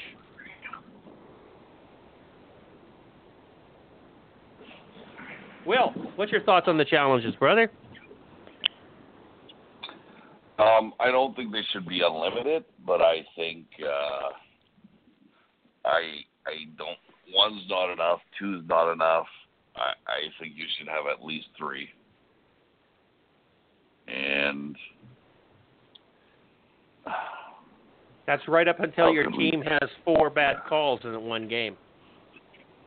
well, or if the coach uses it as hmm, the coach uses it to his advantage and gets uh, and it doesn't get overturned, then he should lose the second one. So basically, they only have two in a game. Well, they, right now they only get one in the game. If he uses it incorrectly in, the, in the, the first correct. one, he loses. If he gets that wrong, he doesn't get a second challenge. If he gets it right, he could get a second challenge. Okay. Right. So if he uses But it incorrect I- the first time, but I, I I don't have a problem with him being incorrect in the first challenge and getting a second challenge. But I think he should pay for being incorrect. Yeah. Okay. There has to be consequences. Absolutely.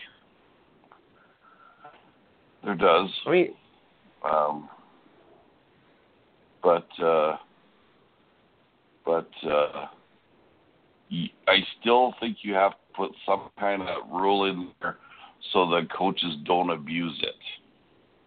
well, I, I think that that we the know of the game.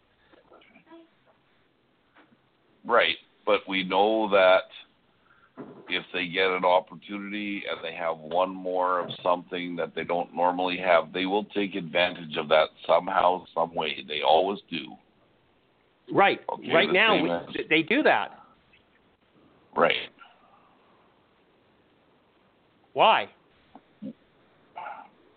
What do you mean because why? there's no consequences. Right, right.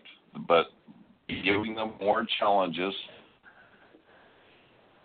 doing stuff like that, so you gotta put some kind of precursor in there so they don't do it. And I don't know how you do that. If you if you give them, if if they say if they win the first challenge, you get a second challenge. Um, or just give them three challenges, and if they use one of the challenges to do something not right with it, then you take the second challenge away from them. There's got Wow, they got to be responsible. They got to be responsible for their consequences. It's pretty simple. Or there's got to be consequences for for their actions. You know what I mean? I do. I agree. 100%. 100%. Okay. A 10 yard objectionable conduct penalty will be assessed for faking or embellishing contact, otherwise known as diving. Is this the Tai Long rule? Oh yeah. He's not the only one that's ever done it. No. Obviously, by no means. I've seen Matt Nichols get breathed on and backpedal and slip and slide and fall over, and the ref throw the flag for whatever reason. But yeah, no, it's I like the penalty. Get the garbage out of the game. I don't have a problem with this one. Not at all.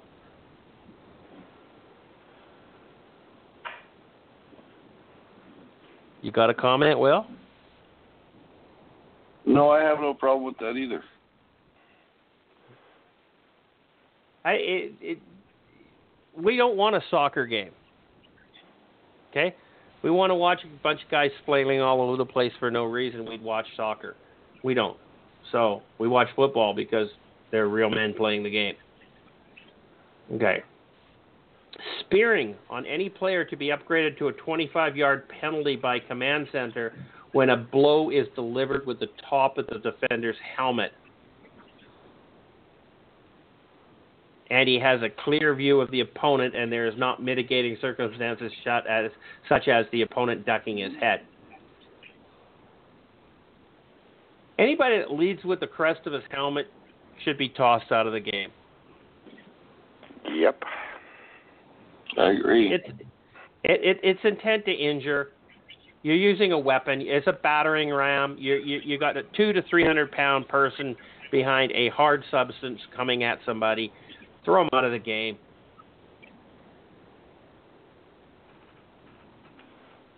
I don't have And a problem with this. that- for those, not far enough. and there's a lot of them. For those that say that they're taking the hitting out of the game and they're going to make it flag football, it's all it's about safety, concussions, and learning how to damn tackle properly.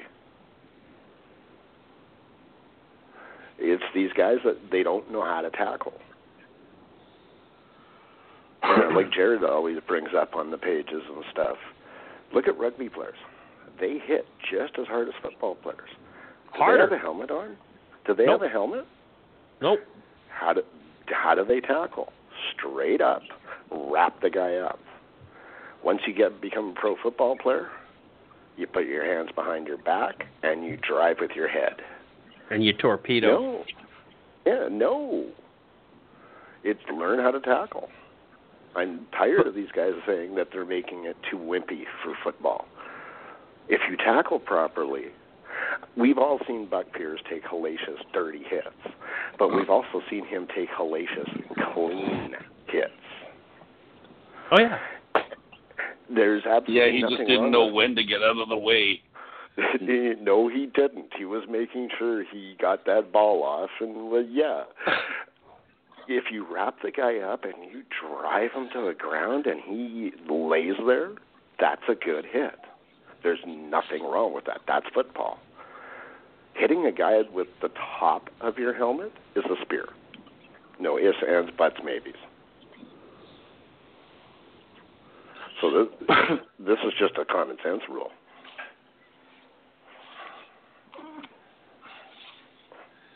Yeah. They should. I think they should go as far as American college does. You're out of the game. You're out of the game. You're right out of the game. It'll it cleans it up fast.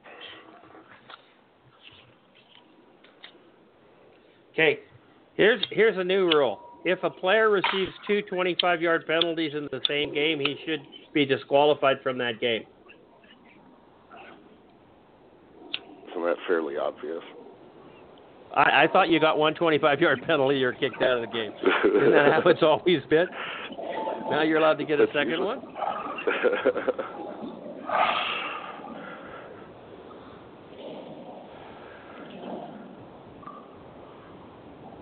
Considering what Seriously, come on. 25 yard penalties are for, you would think that the guy's getting kicked out for that one 25 yard penalty anyway. So yeah, I don't understand it.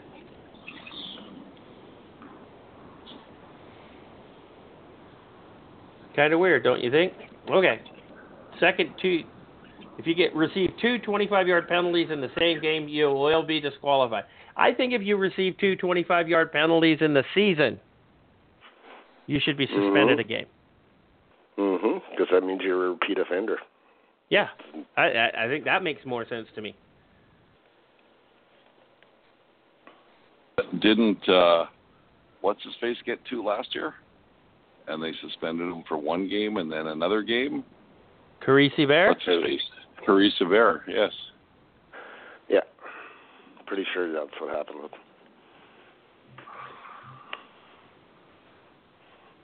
It makes sense, doesn't it? Yep. And he's always been a blatant headhunter, so Yes, I can't argue with that. It will stop guys from doing that. Maybe. No, no, it won't. Well, I mean, Hebert himself had said he's not changing the way he plays football.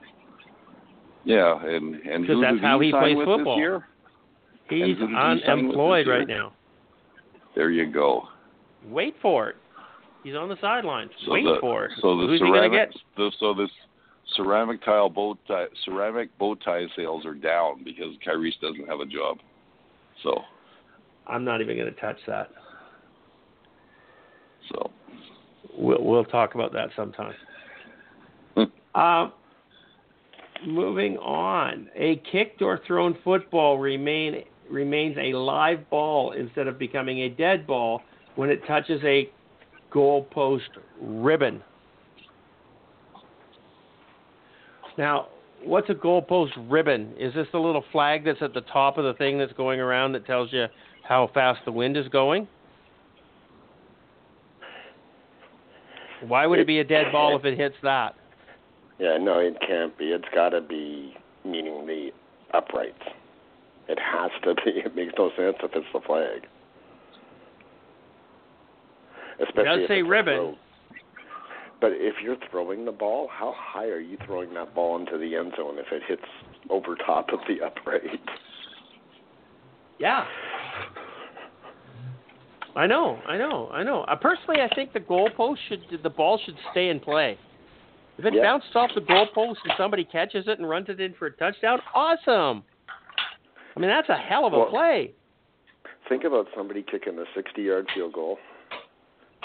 It hits the post, and the guy in the end zone now goes, "Thank you very much," and just he's gone. Yeah. You know, because a lot of the guys will stop running because it hit the post or whatever. They're trying to figure out what's going on, and he's in the end zone. Well, right now, if you hit the upright on a field goal and the ball goes into the end zone through the goalpost, it's still a field goal. Yep. It's not a dead ball because it hits the post. It's a dead ball if it falls to the playing field. Yep. Okay, a lot of people don't realize that. If it hits the upright and it goes through the uprights, it's still a field goal. It still counts. But if it hits the upright and falls dead on the ground, it's a dead ball. I think we should play football. Pick it up, run like hell. Way more exciting when we got running uh, kick returners running balls back. Way more exciting. Or if you can make a catch when it hits the upright. What kind of a catch is that that you're changing your body into trying to catch that? It Oh, adds yeah. another layer to it. It adds another layer to the entertainment.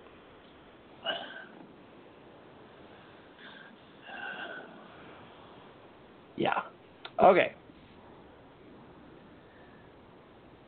Now, we got some more player safety recommendations. Allowing the command center to assist on field officials in calling penalties when the injury spotter has intervened in a player safety situation. I I'm at a loss as to why this isn't already in the thing, okay? hmm What's the point in having a command center if they cannot take some cheap shot out of the game? If they're not capable of calling that?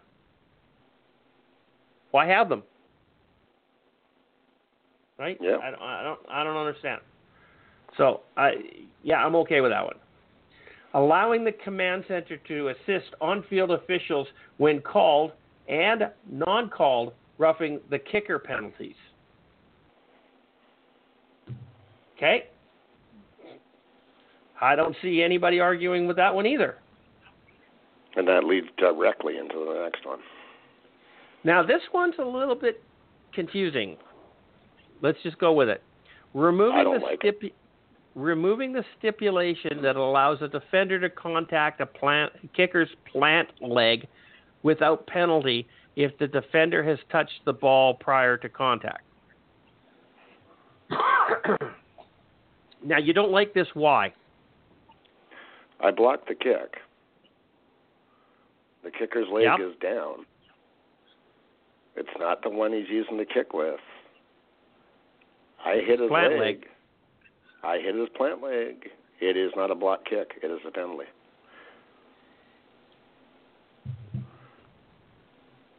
Oh, so if I I'm a understand, defe- I if I'm a what you're special talking teams coordinator, if I'm a special teams coordinator, I'm not putting anybody in the middle to come running up. What's the point? You're going to hit the guy's leg. It's a penalty. I'm having everybody come off the sides and hope.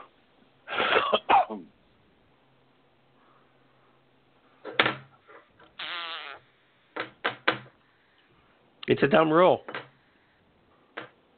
Extremely. It's a dumb rule. How can you how it's can already, you do that? It's already I mean, so we- hard we've to time seen- a block kick. Well, we've Go seen ahead, kicks get we've seen kicks get blocked where the punter absolutely gets annihilated, right? Yes. So it's the same thing. Okay? So no, they shouldn't make that rule. Come on. Then I'm not ever going to try and block a punt. No, or a field because, goal. Any because it because it's pretty hard to get the ball without smacking the kicker. Yeah. And I mean, and I mean, if And you don't block the ball, if you don't block the ball and you smack the kicker, you get a penalty. So, Yep. so I think it's already there. Yeah. I understand kickers are princesses, and you know they're not really football players, according to Will. I mentioned something about them having vaginas, but I'm not going to say that. No, um, no, no, no, no, Okay. no. God, no, Will, I didn't. no. Jesus, what are you doing to me? It's you my don't have hate enough mail going again. Why? Why you Will on the show? Enough to do. You don't have enough to do during the day, Christopher. So I thought I'd give you more stuff to answer. Oh, God. No, do not say things like that, please. Okay. Okay, I'll stop. Yeah. Maybe. You're you're okay with kickers that aren't really football players. I'm I'm okay with you saying that. Okay. Yeah, I'm okay with that. I'm okay with that. Okay. So let's just not make any comments about gender identification, Oh, okay. Right? Okay. Sure, I get it. I'm I'm sorry. Please, anybody who's listening out there, don't send Christopher hate mail. Look, they're calling me already. We're sorry. Because of technical difficulties, we are unable to route your call. Please try your call again. This is a recording. Who was that? 416-19. En raison de difficultés techniques, la communication n'a pu être établie. Veuillez appeler de nouveau. C'était un message enregistré. I can't hang up because I don't know where it is. 416-19. We're sorry. Because of technical difficulties, we are I unable think we to lost route Mark. your call. Please try. yeah, I think we did. There we go. Okay, I'll go get Mark back in. Okay.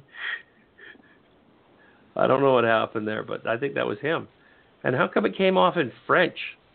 I mean, like shit. Is that like Manitoba? Maybe. They got Fr- they got They're French guys out there. They're they're bilingual, aren't they? Well, I think the country's supposed to be, but Well, no, no, but Winnipeg does have a large French population. There's Saint Boniface and Saint Vital and. Louis Riel. Louis Riel, right? I could say something I- I'm- about I'm him, not- but I'm not- not gonna. it's not working. I'm not gonna. Oh, Mark phoned in. Okay, Mark, you there? Oh, did he? Yes, I am. I guess I got booted. Yeah, I, I, don't thought know. maybe um, Blog Talk knocked us off because of Will. Uh, uh, uh, I don't. I, I, I hear this big and then nothing. Like, uh oh.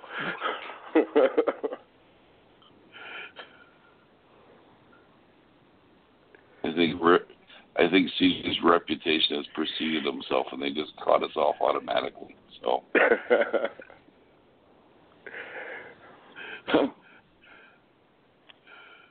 I don't know. Hey CJ, did you see my picture? Yes, I did. I'm ignoring it. Oh, why? Because notice the color of my hat, eh? It looks like it's photoshopped on there. It's not. My head's big. Okay. I Okay. think it was. I think it was. I think it was Patty's hat. So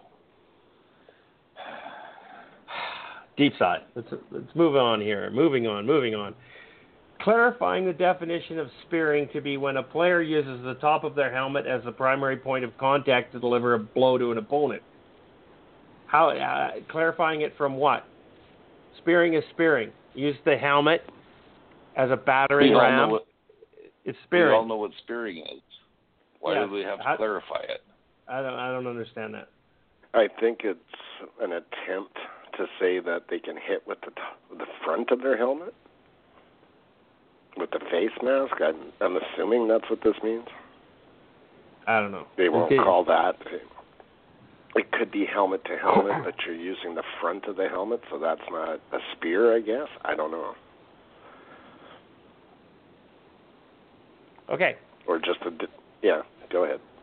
It, it, it, we'll just move on from this one because it really, it, we don't know what the, what it currently is and how they're trying to change it.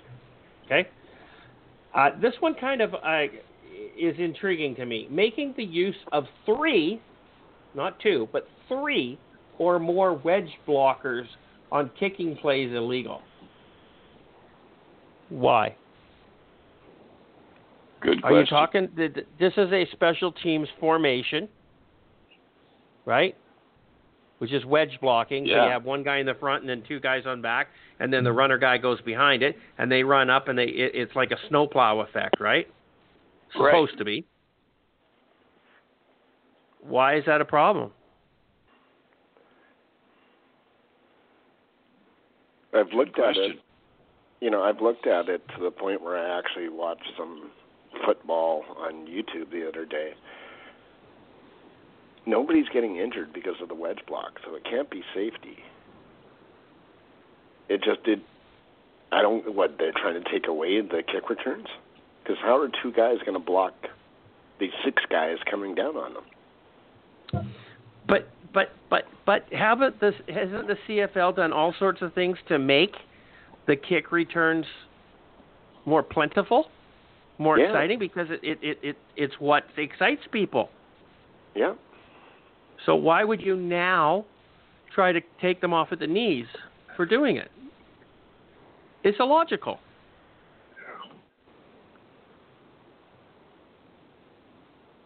don't I agree. I, I don't understand what the problem with that is. No, this next one here really kind of got me. Making it illegal for a defensive player to deliver a forcible blow to the long snapper while the snapper's head is down and he is in a vulnerable position and unable to protect himself. This isn't a rule already? I guess Nope. not. So you're just allowed Nope. to drill the long snapper when he's Yep. Yeah. got his head head between his legs, looking at his ass. I mean, looking at the quarterback or the kicker behind him. Yep. Wow. I would have thought that that would have been a very dangerous situation and uh, put him in a very vulnerable position, and uh, they would have tried to protect him before now. I would have thunk. Nope. You can eat the long snapper. Wow.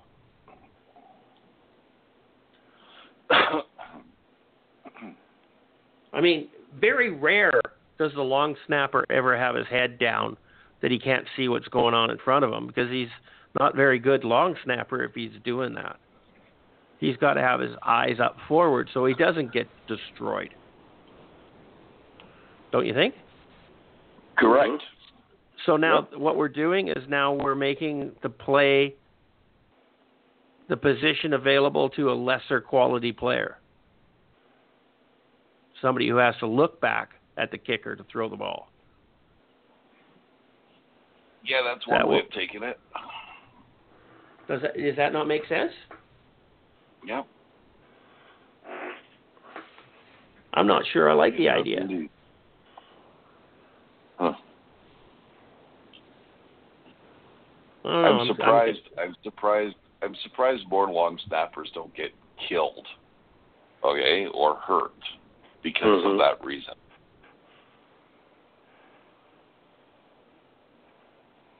Yeah, no, I understand. I'm just curious. I mean, first off, every long snapper I've ever seen is always looking forward when he ups the ball. Yes. And, That's right. And and I, and don't get me wrong, I think the center – on an O line is almost a long snapper now with the the the the ball with the quarterback in the um, shotgun. Okay, it's almost the same position. I know it's a it's a you know ten yards, not quite so far, but um, and that's why the centers are having such problems with throwing the ball back there because they're getting destroyed by the D linemen.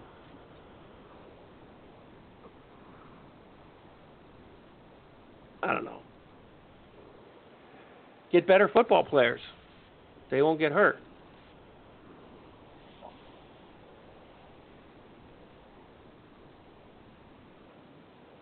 Mark, what do you think? Well, I agree, a hundred percent. These last couple of rules just they don't really make sense. No. I mean, I remember the last couple of years we've had uh, BC Lions have had Cody Husband as the center, and I don't know how many times our quarterback is picking the ball up off the field because he simply can't up the ball back properly into the Yep. shotgun. Okay, he he just he had no business being a center, um, and that's probably why he's still on the free agents list. But if he's doing his job correctly, he's not looking backwards. If he's doing his job incorrectly, he's not looking backwards, but he's not getting the ball where it's supposed to go. Get better people. Yep. Find better players.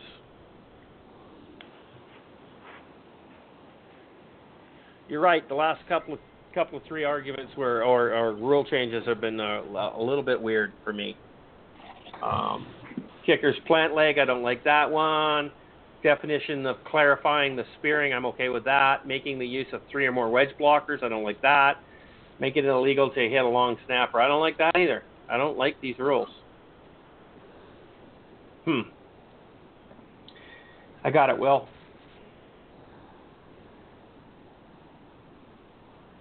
Okay.